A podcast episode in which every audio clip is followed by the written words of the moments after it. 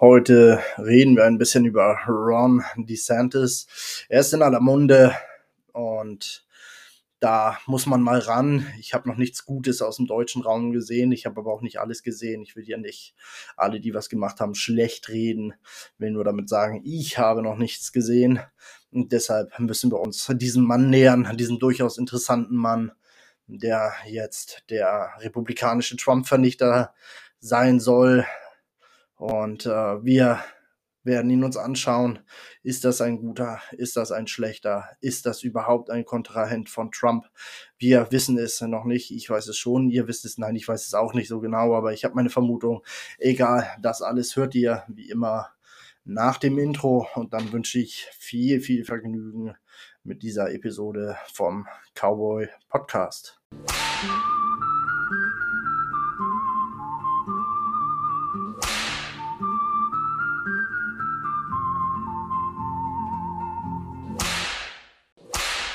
Doch nicht.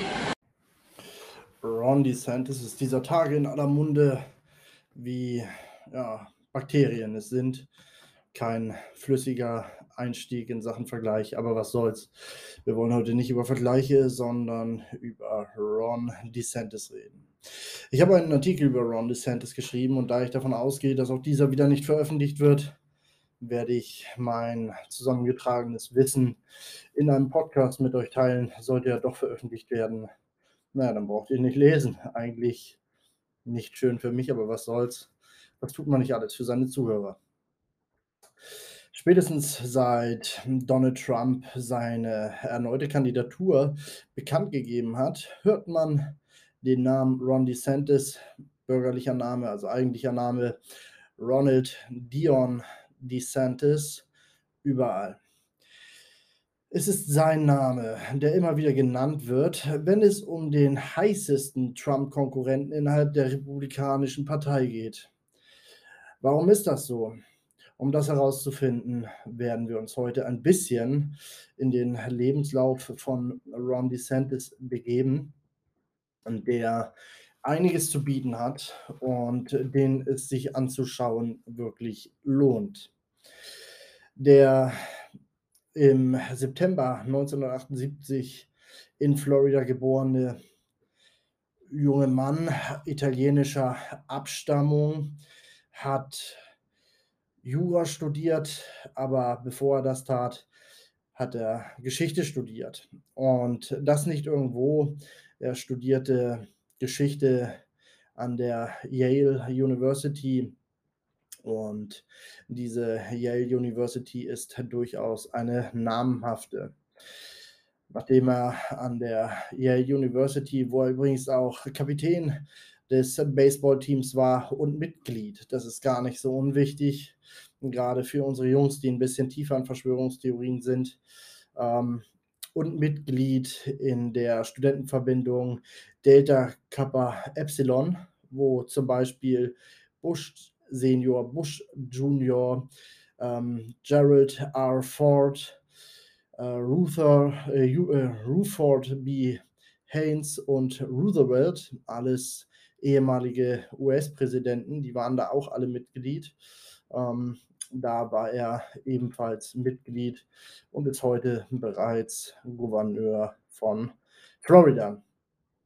Seinen Abschluss hat er im Jahr 2001 mit Magna Cum Laude gemacht. Das ist ein sehr, sehr renommierter Titel tatsächlich. Ähm, drüber steht nur Summa Cum Laude. Und äh, Summa Cum Laude wird, ich meine, einem Schüler pro Jahrgang zugesprochen, also bester des Jahrgangs. Und ich sage mal, Magna Cum Laude ist schon respektabel, wenn man bedenkt, dass John DeSantis nebenbei noch gejobbt hat. Ähm, gleich danach begann er als Geschichtslehrer, hat diesen Beruf aber nur ein Jahr lang gemacht. In der Regel machen Menschen ihren Abschluss und wenn sie den in Yale gemacht haben, dann ist das schon was, wo man sich ein bisschen drauf ausruhen kann. Und dann gehen sie ins Berufsleben und die Biografie endet dort mehr oder weniger. Da kommt noch ein bisschen Familie, ein Stolperstein hier, ein kleiner Erfolg da, aber das war's. Nicht so bei Ron DeSantis. Er ist äh, furchtbar engagiert und macht nach einem Jahr als Geschichtslehrer, geht er an die Harvard University, wo er dann Jura studiert. Und das ist natürlich eine Hausnummer. Harvard ist nicht nur eine herausragende Fakultät von Rang und Namen, insbesondere der Jura-Bereich dort wird sehr, sehr hoch gehalten. In der beliebten TV-Serie Suits war es äh, Voraussetzung in der Firma, wo die zwei Hauptprotagonisten agieren, dass man Jura in Harvard studiert hat. Ich meine, es sind derzeit fünf oder sechs, ich bin mir nicht ganz sicher, der obersten Verfassungsrichter in den USA, die auch Jura in Harvard studierten. Und das ist eine, das ist eine Ansage. Im zweiten Jahr seines Studiums ging er als Offiziersanwärter in die, in die ähm, hauseigene Justiz der Navy. Und dort ging es gleich in den Judge ähm, Advocate General's Corp. Das ist das höchste Gericht, das die Navy hat und eins der vier höchsten Gerichte, die das gesamte US-Militär hat. Also jede Streitkraft hat ihr eigenes ähm, äh, Land, Luft und ähm, Land, Luft und Wasser natürlich. Und dann haben die noch eins extra, ich weiß gar nicht mehr genau, wofür das war. Aber die sind alle auf einer, auf einer Wertigkeitshöhe. Also viel, nee, nicht viel höher, höher kannst du nicht in der Militärjustiz kommen. Und natürlich ist das etwas, wo man durchaus reingehen kann mit einem ja, Studium Jura in Harvard. Nach seinem Juraabschluss 2005 und der Beendigung seiner Militärkarriere im Jahr 2010 entwickelte sich eine politische Karriere. Die politische Karriere von Ron DeSantis ist äh, bis dato noch gar nicht so spannend. Sie ist im Großen und Ganzen von Erfolgen geprägt, was ja auch kein Wunder ist. Wir haben eben gehört, äh, wie er, wie er aufgebaut ist als Person, wie seine Vita aufgebaut ist, noch bevor er den ersten C in die Politik gesteckt hat. Zwei Elite-Unis und Militär. Das sind Dinge, die sieht man bei den Republikanern sehr, sehr gerne. Und in den USA natürlich allgemein sieht man diese Dinge gerne. Und wenn du dann auch noch italienische Abstammung bist, also ich sag mal, diesen ähm, gemäßigten, diesen europäischen kulturellen Hintergrund hast, äh, als Sohn ja, einer Einwandererfamilie, ich meine, er ist zweite Generation Einwandererfamilie, nichtsdestotrotz ähm, lebt dann so ein bisschen diese Story vom, ja, vom Einwanderer zum, zum Millionär, lebt dann mit. Bereits im Jahr 2012 wurde er in das Repräsentantenhaus in Washington gewählt. Am 8. November des Jahres 2019 wurde DeSantis zum Gouverneur Floridas gewählt. Und das ist eine ganz spannende Sache, denn Florida ist ja, nicht immer einfach, sage ich mal. Ähm, jetzt, wo es von Ron DeSantis geführt wird, ist Florida allerdings ein wirklich, wirklich äh, stabiler Staat. So kann man das, glaube ich, am besten ausdrücken. Sein Wahlkampf wurde von der üblichen linken Propaganda begleitet, die der politische Gegner ja, immer an den Tag legt wenn er weiß, argumentativ ist hier nichts zu holen. DeSantis bezeichnete die sozialistischen Pläne seines Kontrahenten, welcher ein Schwarzer war, als etwas, das den Staat Florida zum Affen machen könnte. Und die Medien haben daraus natürlich äh, Schwarzaffe Rassismus gebildet ein durchaus schwachsinniger Vorwurf. Nichtsdestotrotz, die Medien sind sich ja für nichts zu schade. Äh, Ron DeSantis hat es nicht geschadet. Er wurde Gouverneur. Ähm, nach einer zweiten Stimmauszählung muss man dazu sagen, die meiner Meinung nach aber ungerechtfertigt war, was soll man dazu sagen? Für die Mainstream-Medien war die, ja, dieses Wort Affe ähm, Grund genug, ihre gesamte Berichterstattung auf den rassistischen Ron DeSantis zu fokussieren. Und auch die Demokraten haben im Grunde ihr gesamtes Wahlkonzept über den Haufen geworfen und nur noch gesagt, wählt mich oder ihr habt einen Rassisten. Das ist ja im Großen und Ganzen ja auch der, der Biden-Wahlkampf gewesen. Äh, Biden, dann wähl Biden, dann hast du nicht Trump. Ähm, und trotzdem hat es oder hätte es ohne Betrug nicht gereicht. Davon bin ich überzeugt. Wir haben kleinere Beweise dafür. Der große Beweis bleibt allerdings noch aus, was auch daran liegt, dass, ja, dass das den Leuten nicht leicht gemacht wird, diese Dinge nachzuweisen. Ähm, seine Politik. Das erste Mal, dass Ron DeSantis für ja für den deutschsprachigen Raum wirklich interessant wurde, war während der Corona-Pandemie. Und auch ich habe damals selbstverständlich über Ron DeSantis berichtet, über den Staat Florida, der so viel richtig macht, was wir alles falsch machen und Florida auch immer wieder gerne als Beispiel für den Nichtuntergang eines Staates der eben keine Maskenpflicht hatte, angeführt.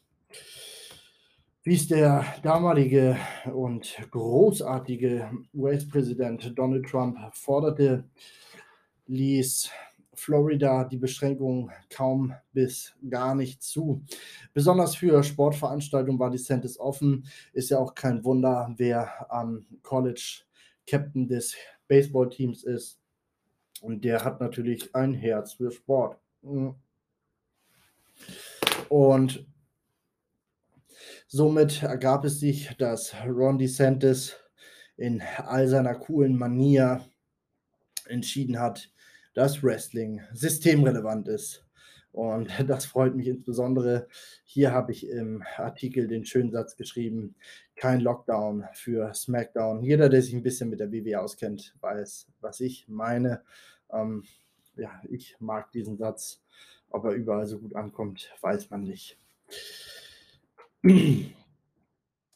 Was ihn während der Pandemie auch noch ausgezeichnet hat, sind seine, ja, seine Querelen mit dem amerikanischen Lauterbach, Dr. Fauci, äh, der ja, ja im Grunde eine sehr, sehr ähnliche Schiene wie Lauterbach fährt, immer Masken, immer impfen, volles Programm, garantiert auch gekauft, der Mann.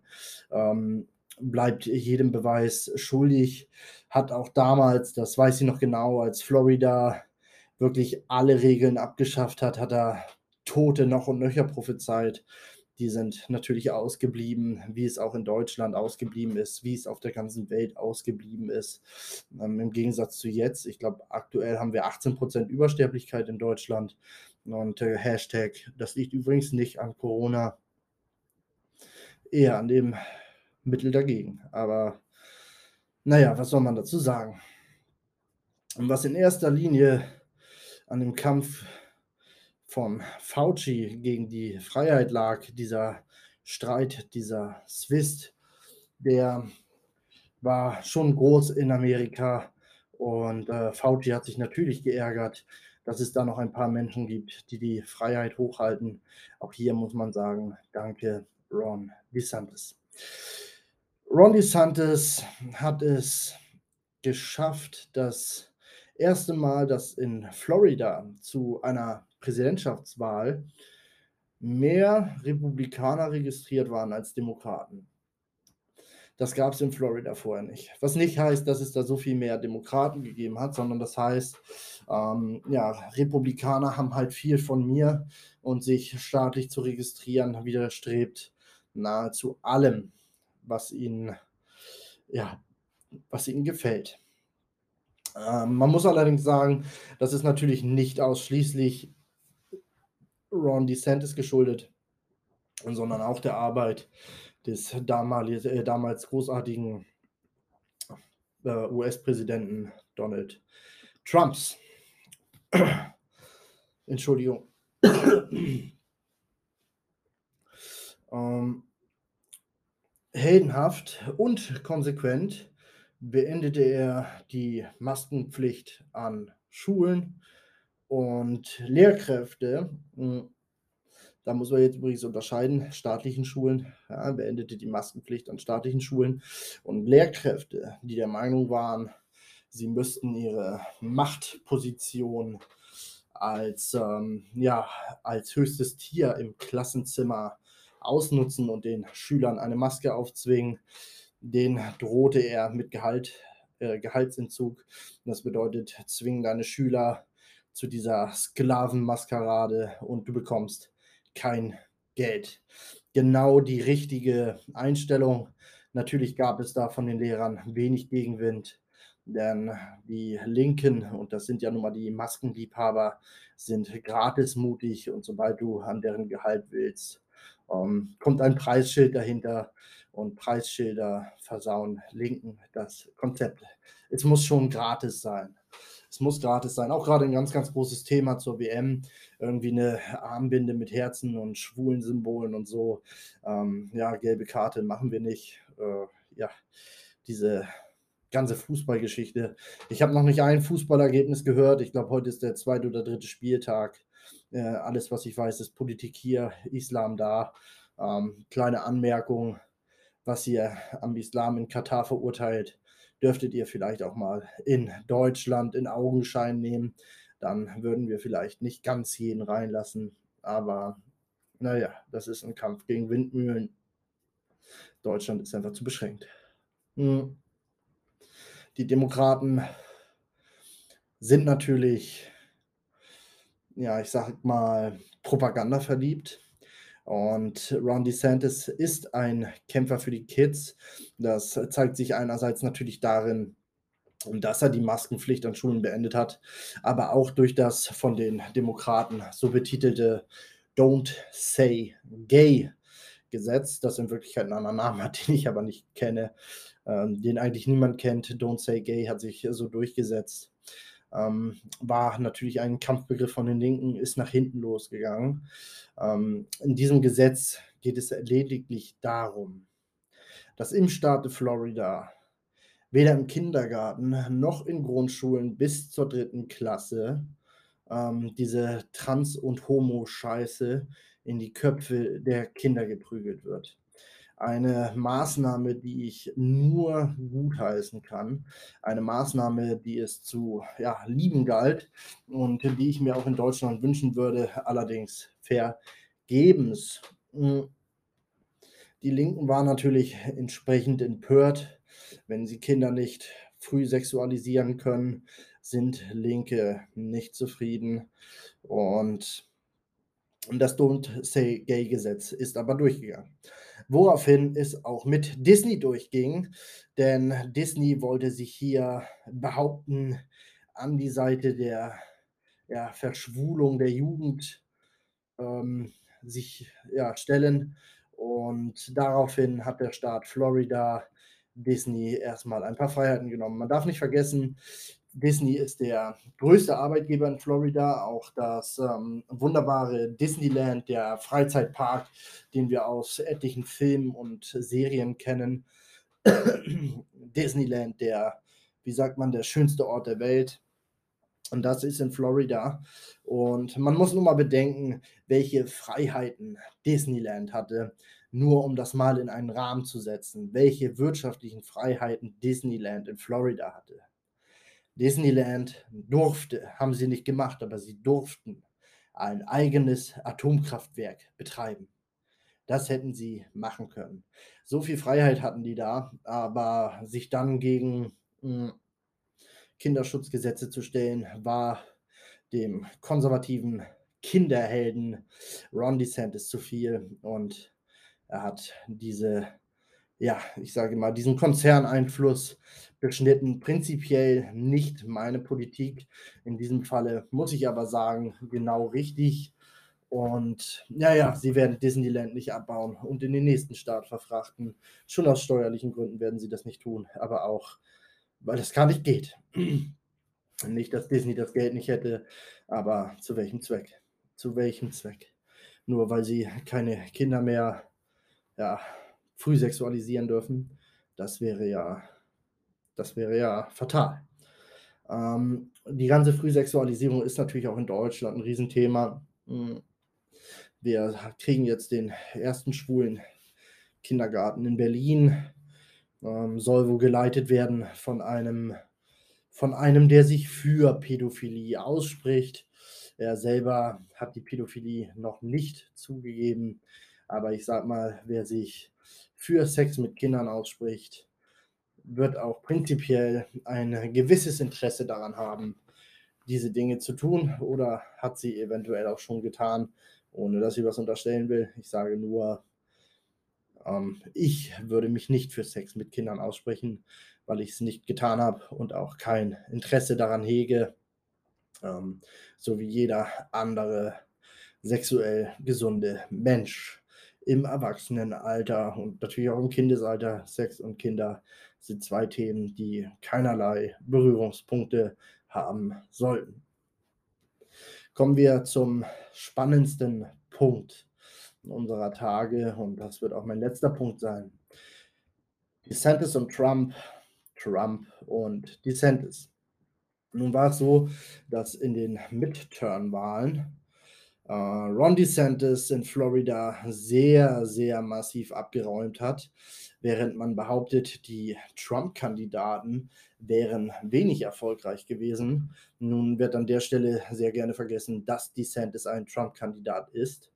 Die Medien versuchen derzeit alles, um DeSantis als republikanischen Kandidaten aufzustellen. Warum tun sie das? Das hat einen ganz einfachen Grund wenn das Trump und das DeSantis-Lager aufeinandertreffen, egal wer die Auswahl unter den Republikanern gewinnt, der andere wird zahlreiche Verluste ähm, an Unterstützung aus dem republikanischen Lager hinnehmen müssen. Und somit wird eine Präsidentschaftswahl sehr, sehr erschwert. Ich sage mal, wenn du als Republikaner in einen Präsidentschaftswahlkampf gehst, nehmen wir an, Trump würde sich in einer solchen Konfrontation durchsetzen, dann könnte er quasi Florida schon abhaken und ohne Florida noch Präsident zu werden, hm, sehr, sehr schwierig, sollte man tunlichst vermeiden, in eine solche Situation zu kommen. Ron DeSantis ist sehr beliebt in Florida und das hat auch einen Grund. Ja, vom äh, kleinsten Aktenschwengel bis hin zur hinterletzten Tippennudel, die wissen, dass ich sie ernst nehme. Mein Wunsch sieht wie folgt aus. Donald Trump fasst sich ein Herz, schwingt seinen alten Arsch nach Florida und bietet DeSantis die Vizepräsidentschaft an für Ron DeSantis durchaus ein brauchbares Angebot und für Florida äh, hinnehmbar. Schade für Florida, nichtsdestotrotz ein brauchbares Angebot. Und dann, wenn Trumps Zeit vorbei ist, und das wäre dann nach vier weiteren Jahren. Das heißt, die nächsten Jahren, äh, die nächsten Wahlen sind 2024, 2028 für Trump durch. Und nach, einem, nach einer gelungenen Präsidentschaft dürften wir dann auf acht Jahre Ron DeSantis hoffen. Und da würde sich dann eine zwölfjährige republikanische Herrschaft abzeichnen, die Amerika wieder zur Weltspitze verhelfen könnte und von Ideologie befreien. Was ist an Ron DeSantis noch richtig, richtig cool? Er hat gesagt, in Florida wird es keine Wokeness mehr geben. Das ist zu befürworten, das ist zu lieben. Und viele, viele andere Dinge hat er getan, hat er durchgesetzt, hat er sich für eingesetzt und die dann auch zum Erfolg führten. Äh, unter anderem kämpft er jetzt dafür, dass Schwarze und Weiße an Schulen gleich behandelt werden. Und man denkt jetzt, wenn man wenig Ahnung von amerikanischer Politik hat, denkt man jetzt, oh, oh, das ist ein Weststaat. Die Weststaaten sind natürlich Rassismus geprägt. Völliger Unsinn. Fakt ist, die USA haben es mittlerweile so, dass man schwarze Schüler mit schlechteren Noten aufnimmt und dafür weiße Schüler mit besseren Noten ablehnt. Das ist natürlich keine Gerechtigkeit, das ist kein faires System, das ist das genaue Gegenteil dessen. Und das will Ron DeSantis abschaffen. Und ich hoffe, dass ihm das gelingen wird. Und zuerst in Florida, dann in ganz Amerika. Nur eine Leistungsgesellschaft kann auf dem Markt bestehen. Und eine Gesellschaft, die nach Hautfarbe sortiert, wird scheitern. Wird immer scheitern. Gut, so viel soll es von mir gewesen sein. Ich danke fürs Zuhören. Heute eine kürzere Episode, aber ich glaube, das ist auch mal ganz nett. Jetzt haben wir Ron DeSantis kennengelernt und können uns besser ein Bild machen, warum die Medien versuchen, diese zwei Alphas der Republikanischen Partei aufeinander zu hetzen, um dort einen Zwist auszulösen, der die Demokraten ja, stark unterstützen würde, eventuell sogar den Sieg bringen könnte. Ich danke fürs Zuhören, abonnieren, teilen, liken, weiterempfehlen und äh, ja, nicht am Kassierer lecken. Sie kennen die Regeln. Und dann wünsche ich einen schönen Tag oder einen schönen Abend, je nachdem, wann Sie den Podcast hören.